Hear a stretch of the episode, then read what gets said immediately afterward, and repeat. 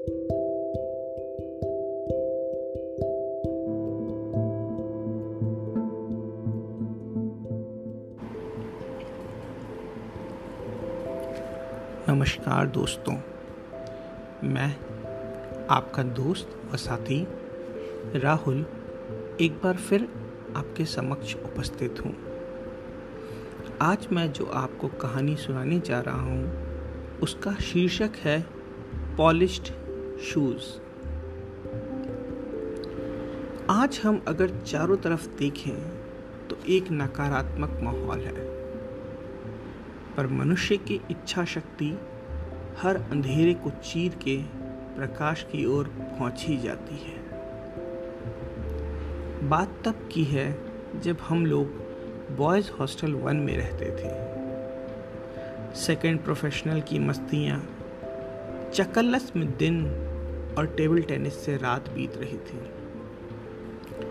हमारे हॉस्टल में ज़्यादातर रूम्स डबल सीटिंग थे, पर विंग के कॉर्नर का एक रूम सिंगल सीटर था। सुबह की क्लास मैंने छोड़ने में कभी कोई कमी नहीं रखी। पार्टनर प्रॉक्सी लगा ही देता था। मज़े से दिन कट रहे थे। सुबह जब भी वॉशरूम जाता तो देखता कि सिंगल रूम के बाहर लेदर शूज़ बढ़िया पॉलिश्ड करके धूप में रखे रहते थे। बड़ा ही कौतूहल था मन में कि आखिर कौन रहता है? छोटी सी हाइट, क्लीन शेव और सिंपल दिखने वाले एक सीनियर रहते थे। अब हमारी हिम्मत तो थी नहीं कि उनसे कुछ पूछें। और ना ही उन्होंने कभी किसी को डिस्टर्ब किया। कभी कभी देखता तो वो स्वयं ही भोजन बना रहे होते। मैं हमेशा सोचता कि मेस के रहते हुए ये खुद से खाना क्यों बना रहे?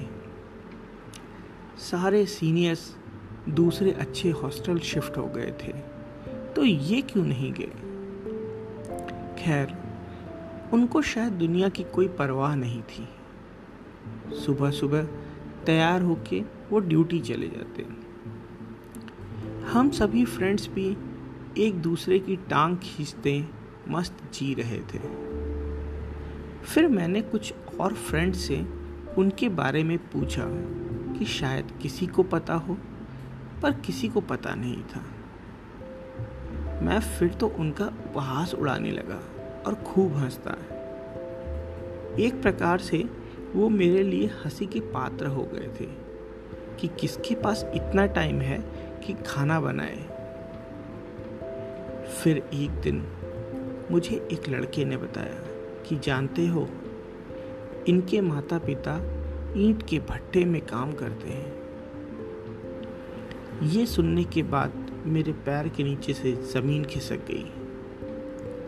क्या ये सचमुच में संभव है? कि ईंट के भट्टे में काम करने वाला वाली का लड़का एमबीबीएस करे और प्रमाण मेरे सामने था।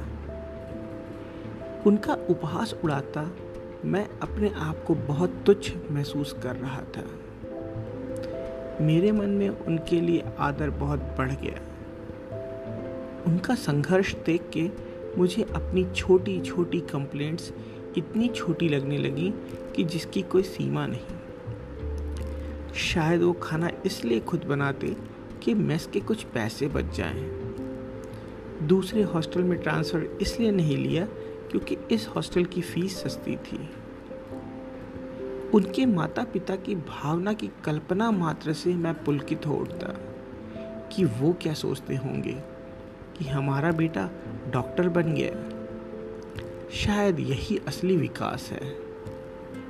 हम में से कई लोग ऐसे होते हैं जो हमेशा परिस्थितियों को दोष देते हैं और कहते हैं कि अगर ऐसा होता तो आज मैं ये बन जाता।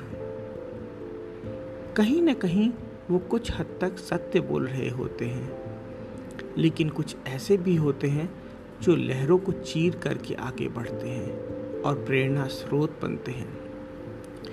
कहते हैं ना कि, पथ क्या, पथिक कुशलता क्या, जो राह में बिखरे शूल न हो, नाविक की धैर्य परीक्षा क्या, जो धाराएँ प्रतिकूल न हो।